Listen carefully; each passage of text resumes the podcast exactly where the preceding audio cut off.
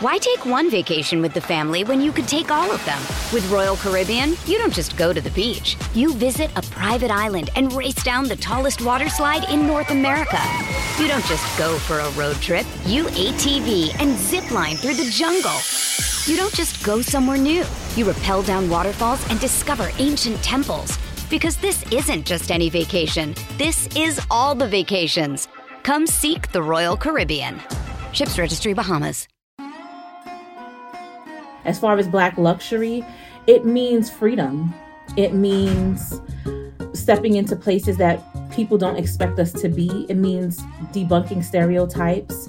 It means relaxation. We're always thought of as people that have to be working and constantly doing things and constantly on the move. We're still slaves in our minds to some degree. Like, we have to be working, we have to be moving, we don't know how to relax. So when I see Black luxury, I love to see a Black woman luxuriating by a pool with her Christian Dior bag, living her best life.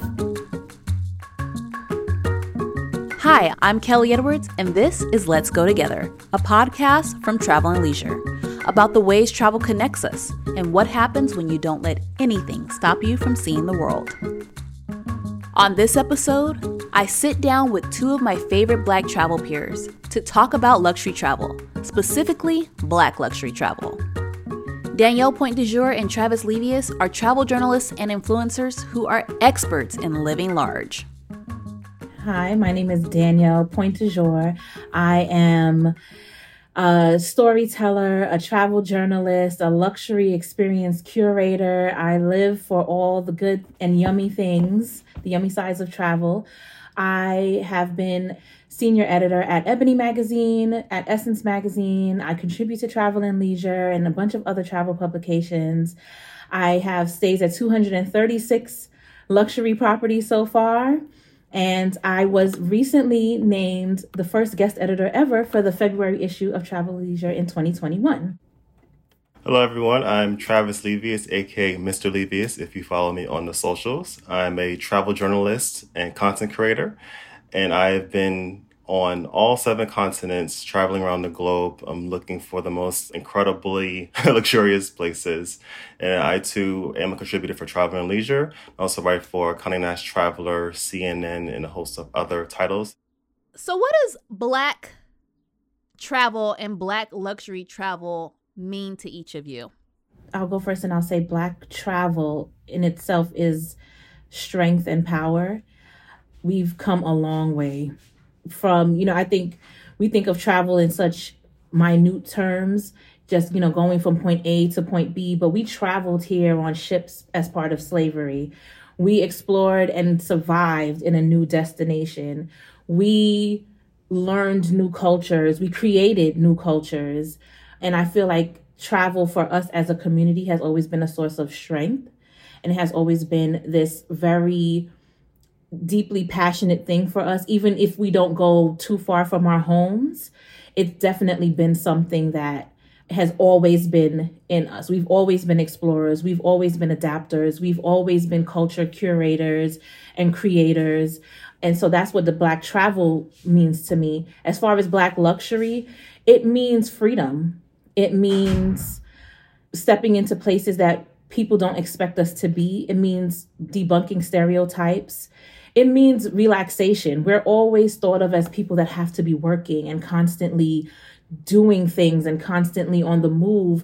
We're still slaves in our minds to some degree. Like, we have to be working, we have to be moving, we don't know how to relax. So when I see Black luxury, I love to see a Black woman luxuriating by a pool with her Christian Dior bag, living her best life. I love to see Travis chilling in a hotel with his afro on, or he's in the pool and he's just giving us Black boy joy as he goes down the fancy water slide. I love all of that, because too often we don't see Black people at play. We don't see Black people at leisure. We don't see Black people with money and means. And so when I think of Black travel, Black luxury travel, I think of all of that. And I embrace it, and I encourage others to do the same. I love that. The description is incredible. First of all, Travis, afro was the one time. Travis show up in a white robe. Let's talk about the staple of the white robe. Yeah. Oh, yeah. The white robe. I'm like, you gotta start this line, because every property that he's at, he finds that luxury white robe with the slippers, and he's giving us his famous hotel tours. I mean, and it's honestly, I'm just going to get even further into it. You know, Travis is a brown-skinned black man. And when you put into context what that often means in the United States, it can mean a lot of things, but oftentimes not a great thing. And it's like to see a brown-skinned black man in places where not only that he's being welcomed, but that he owns because he has the right to be there, for me is like amazing. And so I just want to lead that into Travis. What does that mean to you? Because you definitely living in that life. Thank you. Only on assignments for now. But no, Black luxury means to me is, and even Black travel is reclaiming what's ours. There's this blanket perception that we don't belong in these places, we can't afford these places, and so you still get stares, as I'm sure you've experienced, Kelly, you've experienced, Danielle, that you walk into a hotel and maybe they think you're part of the staff, or maybe you get funny looks like, oh, what do they do for a living? I've never seen people like them, kind of just discrediting that you belong there. So I think the power numbers of seeing that now on people's social media feeds, of, you know, women just doing the most and the best way in Turkey, in Bali, in just the most beautiful places on earth, and Black kings as well. It's just us, again, just reaffirming our stance in the world and that we belong. And I think the images are just so powerful. When we continue that, then we can change perception of who we are and what we can access and normalize it. It's really about normalizing our own place in the world. And the crazy thing is, even with the images being on social media, people still like to willfully pretend that we're not there. They still like to call us aspirational luxury travelers or aspirational travelers and like put us in the budget travel category. And it's like they don't want to see us there. They don't want to see us there. So they're still not trying to put us in the marketing. They're still trying to say that we don't live this life that we live. There are people like Travis out there, like myself, like you. You can clearly see we're out there. We're spending this money. I mean, people have done studies. We're spending billions on travel each year, and they're still willing to say, well, we don't know. And so this is why what we all do is very important, because we're not going to stop just because you don't want to see us. We're going to keep going until you have no choice but to see us. Strength in numbers. So let's talk about how each of you got started in working in travel and travel journalism, and how you got into luxury travel. Because let's just be honest, you don't just get into luxury travel just by being there. You got to start somewhere. Maybe all three of us probably started at some point in budget travel, because I didn't have that type of bread when I first started out. The luxury travel for me personally, it has come with newer access, but also deeper pockets for me personally. So let's start with you, Travis. How I started out in travel and luxury travel is quite bizarre. Honestly, I feel like I manifested the dream job that I didn't know existed at the time. All I knew was that I was an assistant teacher in Atlanta and had a dream of traveling the world, but as a baller. So I thought I had to win the lottery, or, you know, I had to marry someone rich, or start like a big Fortune 500 company to do so. And just kind of followed my gut. I moved to London, which is my dream city, with very little money. But that same gut feeling says start writing. And so I started writing a bit about London on my blog, my own blog. And then I started getting some work, some paid, some unpaid, that was a bit travel adjacent or about London city. So there was this website called The Daily Meal out of New York. I got to become the London city editor and did that for a few months. That was my way to learn the ropes of media, travel media. And then one fateful day, I sat with a PR and kind of reshared my dreams to her. And she says, well, you're writing for this amazing outlet about London. Why don't you just start writing about travel? And I said, oh. So a little bit from there, I did my first press trip ever in a county called Essex, 90 minutes outside of London. And then I made enough money somehow to just live in South Africa for a month and a half and did a trip to Mozambique. I felt very lucky at that time because I came to London with $300 to my name. Wow. I left with a lot more. Very blessed for that. And I got in touch with this person that knows Mozambique very well. I just wanted to do coverage of the capital of Maputo. Not really anything luxurious or whatever, just covering the city. And then he says, hey, I also am connected with this 5-star all-villa beach resort on the coast of southern Mozambique, and they fly guests via helicopter. Would you like to try that? And I said, yeah, I think I'll go for that. And I think after that experience, that's when I knew that me and luxury was here to stay. You said, I'm not going back. No. I don't know what was before this, but I am not going back to that. I love it. So, yeah, it was a dream come true. I had no idea that I would be afforded these opportunities of something that I've visualized for years and to be paid for it as a travel journalist. So it's quite crazy. I think for me, my story is a little twofold. You know, as I mentioned, Black people, I feel, have always been travelers. My family is from the Caribbean.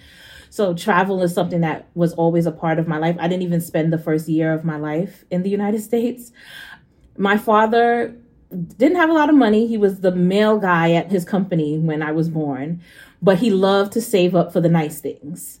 So, you know, the good suit, the good watch, and a good trip. So I've actually been staying at luxury hotels for quite a long time, but, you know, on daddy's money because I was young and poor. When I say daddy's money, I mean daddy's mailroom money. He saved up for the things that he wanted to do because my father just really liked nice things. One of my mother's favorite stories to tell is how he used to make her nice dresses so they could go to restaurants. That's the kind of guy he is. Oh, wow. So I would stay at these nice properties, but because he saved up his money, he worked 2 jobs. If we had that one vacation was going to be at the Ritz-Carlton or a nice Marriott because that's the only one he was getting for the year.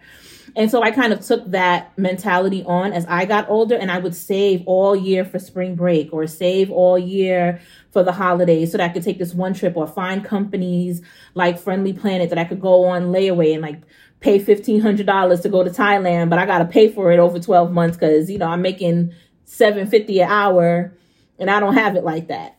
So that's kind of like, but luxury hotels have always been my thing. And a lot of people don't realize that over the years, I've actually paid for a lot of my own stays by just kind of researching, seeing how much something costs, and then giving myself a travel budget for it.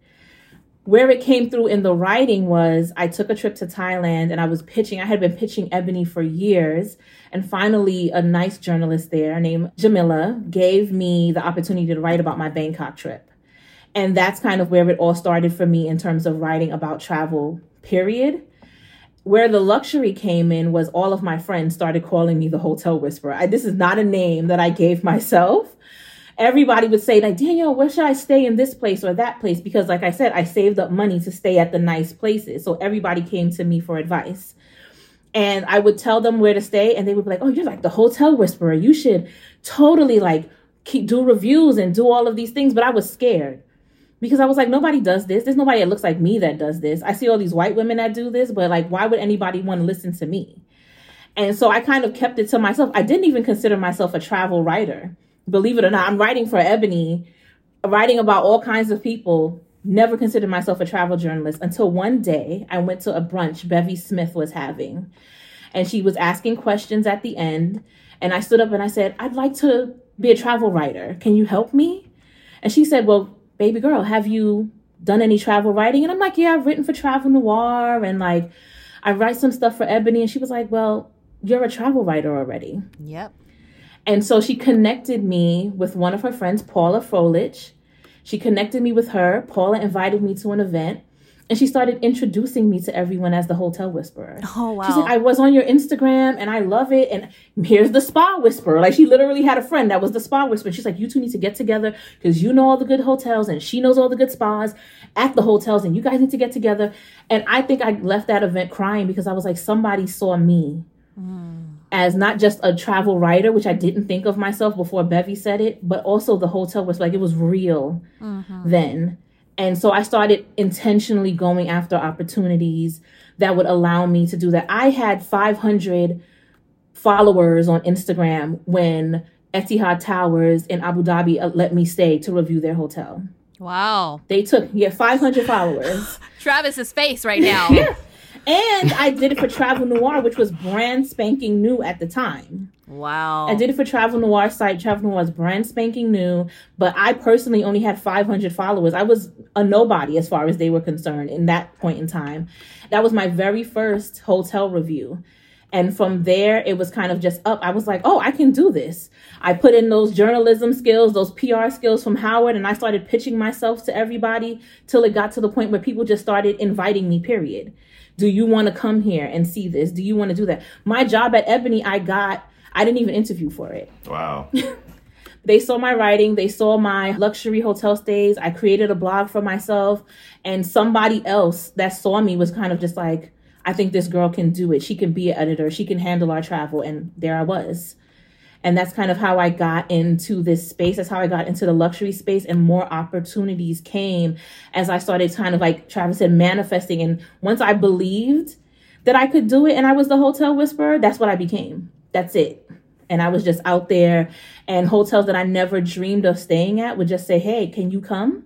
Can you come and write for this publication? Can you come and write for your blog? Can you just be here? I mean, numbers, I just got 10,000, like a month ago, Travis? Like 2 months ago, I just hit 10,000 on Instagram. Like that, but I've been doing this for a long time. It took me forever to get there, but now I'm like official influencer. Right. Now I can be like, now I need one of Travis's branded robes. So I've made it. Now, we've heard how Danielle is the hotel whisperer and have learned what that means. Travis, what would your call sign be? Well, I don't like repeating it, and I really don't. But many times over, including some people on this podcast session, have called me the GOAT of luxury travel. Woo! Let's do this. I mean, or the king of luxury travel. But that's not something I would put on my bio or whatnot. But I appreciate that, and for me, it's just, I just want to inspire. I want to see young Black kids seeing that image of me or seeing that article that I wrote on a $5,000 night villa, and for them to say that I can do it too. That's something that I can aspire to one day and become that, or just feeling like they have nowhere to turn to as far as seeing themselves. Now they can see themselves. And so I take those attributes to heart and hopefully just continue to expand people's minds and to inspire young Black kids or people of color to feel like they belong in these places. After the break, Danielle and Travis share some of their favorite Black luxury travel experiences, as well as some luxury travel tips. Why take one vacation with the family when you could take all of them? With Royal Caribbean, you don't just go to the beach. You visit a private island and race down the tallest water slide in North America. You don't just go for a road trip. You ATV and zip line through the jungle. You don't just go somewhere new. You rappel down waterfalls and discover ancient temples. Because this isn't just any vacation. This is all the vacations. Come seek the Royal Caribbean. Ships Registry, Bahamas. Welcome back to Let's Go Together from Travel and Leisure. My guests are Danielle Pointe du Jour and Travis Levius, two travel journalists and influencers who are living the Black luxury travel life. These two have done it all. I asked Danielle and Travis to share some of their favorite luxury experiences and destinations. Oh, that's so hard, Kelly. That's so hard. I know, because here's the thing. I know why that's hard, because you guys have been to places that most people, just to be honest, that type of luxury travel, it does require a certain tax bracket, some of the places you guys have been. So I'm gonna need y'all to go ahead and just try to pull something out of the millions of experiences, because for those who may not get to experience, we want to live through your eyes. So do share. I can go first. Yeah. I am blessed enough to do a lot of travel writing assignments that even most luxury travel writers don't get to do. The ultimate one for me was me, again, following my gut and not seeing as what I wanted to do as impossible, but just seeing what's out there and attempting. I reached out to a certain company and asked if they would be open to a journalist covering one of their experiences. And they actually said yes after weeks of back and forth. And it was a super yacht voyage around Antarctica. And it was me, it was my professional filmmaker, drone operator friend from Cape Town, and they flew us. It was just me and, 24 other guests. Of course, they're all, crazy rich.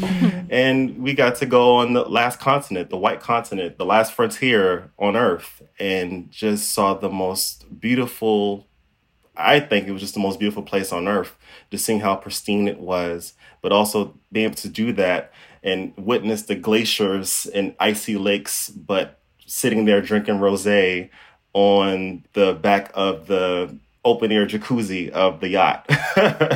That was insane to me, and just a pinch-myself moment that these things are available to me.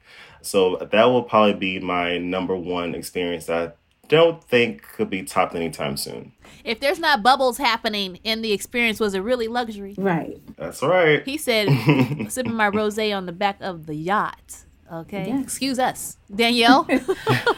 Oh, wow. I mean, I think my favorite luxury hotel experiences, believe it or not, are not necessarily the ones where I do over-the-top things, the ones where the staff end up feeling like family. Mm. Mm-hmm. Those are the ones that stick with me the most, and those end up being the ones that I recommend to other people. So one that really sticks out to me, it's a simple one, the one and only in Cape Town. I remember it was my birthday. I had gone with some other people that I had just met from a travel group. And I was in the room having the most luxurious cry you could ever imagine, because they had ditched me on my birthday. They were supposed to take me. We were supposed to all go out to eat, and they canceled on me maybe an hour before.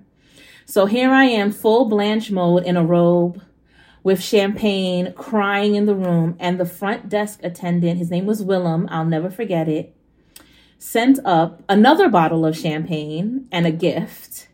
And I'm sitting there staring out at Table Mountain, crying, and I get this gift. And I go downstairs, typical, dramatic Black girl moment. I'm, in the slippers, and I'm like, oh, Willem, with the champagne, half splashing. And it was just a great moment for me. And that's when I knew luxury properties are more than just, people say, I just need a nice room. No, you need a great staff. Mm. You need thoughtful people. The luxury is great, but it's hollow if the people that are there to serve you, if you will, don't even see you as a person. So I don't care what brand it is. Sometimes you'll go there and the staff will ignore you just because you're a Black person in this hotel that they feel is just for whites or just for Europeans, and they won't acknowledge you. So when you go somewhere and to have someone be thoughtful, to recognize it was my birthday, to recognize that I was a little sad, and to make an already elevated experience even more elevated. He didn't have to write a special note. He didn't have to give me a gift. He didn't have to send champagne. Those kind of things stick out to me. And those are the properties that always make me feel like this is a place that I can recommend, even outside of the bubbles and outside of all of those things. I mean, bubbles are important. It's on my guest information form, champagne with breakfast every morning. It's there. Because why not? But those are the things that matter to me. So places like One and Only in Cape Town or Nihi Sumba Island, that resort, I will always recommend people go to 1,000 times over. They still address me and wish me happy birthday every year. They are amazing. I sent a celebrity couple there for their honeymoon, and they are still getting messages themselves because those are the things that stand out. So those are my favorite experiences that I have. What do you say to anyone interested in but may be intimidated by luxury travel? I think I would say to them, it's not a race. I think a lot of people are into the fast. They see Instagram and they see somebody, they'll see Travis at a nice luxury hotel. And it's if I can't go now, it must be unattainable for me. And I think the lesson that my father taught me early on is that you might not be able to get it right now, right this second. My pockets are not super deep. I can't just get a jet and go off to some of these places right now. But you can get there. So the same way you would plot out and maybe save for a trip to your favorite destination, save and plot out the money for a trip to your favorite luxury hotel. It could take a couple of years because some of these places are pricey. But you don't have to have it right now. Just because it's not immediate gratification doesn't mean it's impossible gratification. I agree. These things take time. I mean, for both of us, we weren't born, neither Danielle or I were born with the silver spoon and access to these places. It took time for us to become adults and to see what we wanted and figure out ways to get there. I'm a big fan of writing goals down. So even if it does feel intimidating, like you writing it down, it just makes it feel more real and you make it a focus. Even if you might feel afraid of it at first, you start becoming more comfortable in it. These things take courage when you're going outside of yourself in your current reality. So if you kind of write those things down and start to just begin feeling yourself being worthy of those things, then that will allow you to open up your mind to opportunities and strategies for you to get there. And then when you get there, you know, you'll feel like you'll belong, and you could always just pat yourself on the back knowing that you started scared and not feeling worthy to being the person that's been there and now you are. Yeah. And don't listen to the stereotypes. I'm so over Black people don't. Yes. It's so annoying. Like, we do everything. Mm-hmm. We go everywhere. Something specifically may not be for you, but that doesn't mean we as a whole Black people don't do it. No, we do it. We go to these places. So anybody that's telling you, oh, you bougie because you want to go. No, Black people aren't bougie because they want nice things, because they want to live well, because they want to indulge.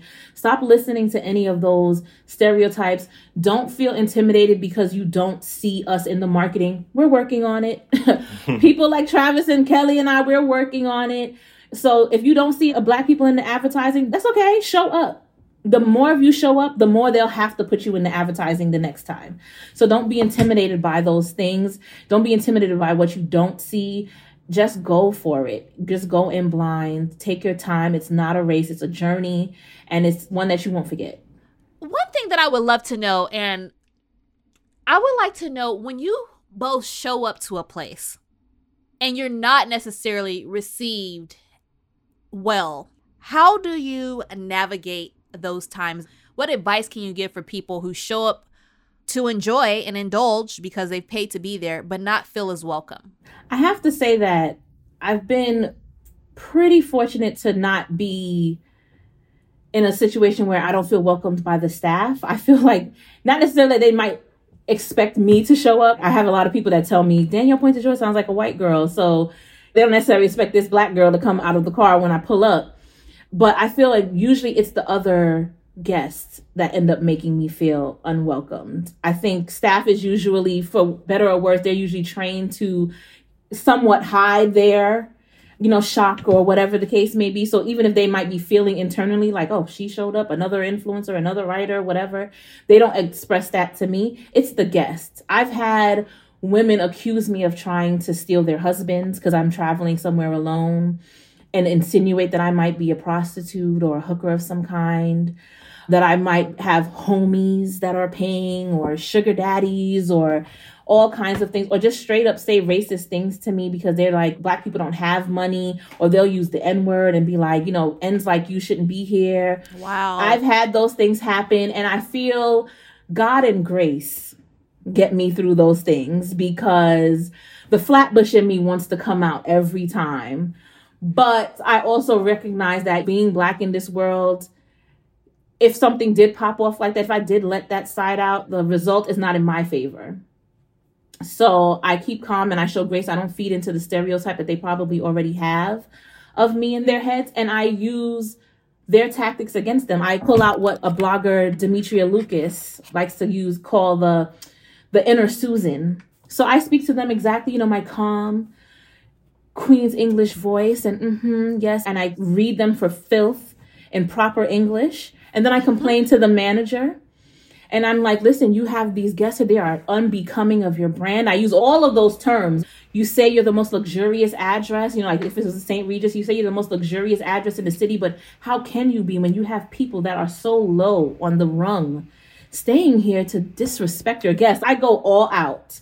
And that's just kind of how I handle it. I try to handle it with grace and God and understanding, because if I did what was going on in my head, it's like one of those memes and it's like you're talking calmly, but you're really banging their heads against something. That's not going to get me anywhere. So I just try to be calm, but it does happen. I don't want people to think that just because you're spending money, if you're a Black person, it happens. It definitely happens. You'll find at least one, and you just have to handle it and not feed into the stereotype. Very much so. Travis? I can't really add much to that. She said it all. Just handle things with grace. I thank God I haven't experienced those things. No one's accused me of being a prostitute, of being alone. Yeah. Oh, Lord. Or having someone call me the N-word. Like, I just can't imagine. I would go to jail. Oh, in my mind, I'm there. In my mind, I'm in jail. In real life, I bring out my inner Susan and I'm like, I'm so sorry that you feel threatened by my presence. I'm going to leave you right now and I'm going to go and tell the manager that you are disturbed by me. Like, that's kind of like... I love that. Dear. I love that. One thing about our community I'll say is that we'll step in a place and we are going to show up. You're going to know we there. We're not a fake it till we make it type of community, but we work with what we have and we wear it very well. So if I'm in a luxury place, I'm going to show up with my Chanel, Christian Dior, Gucci, Louis, whatever the heck, lay by the pool and live my best life. And I dare somebody to look my way and say anything about that, you know? So don't hate, congratulate. Yeah.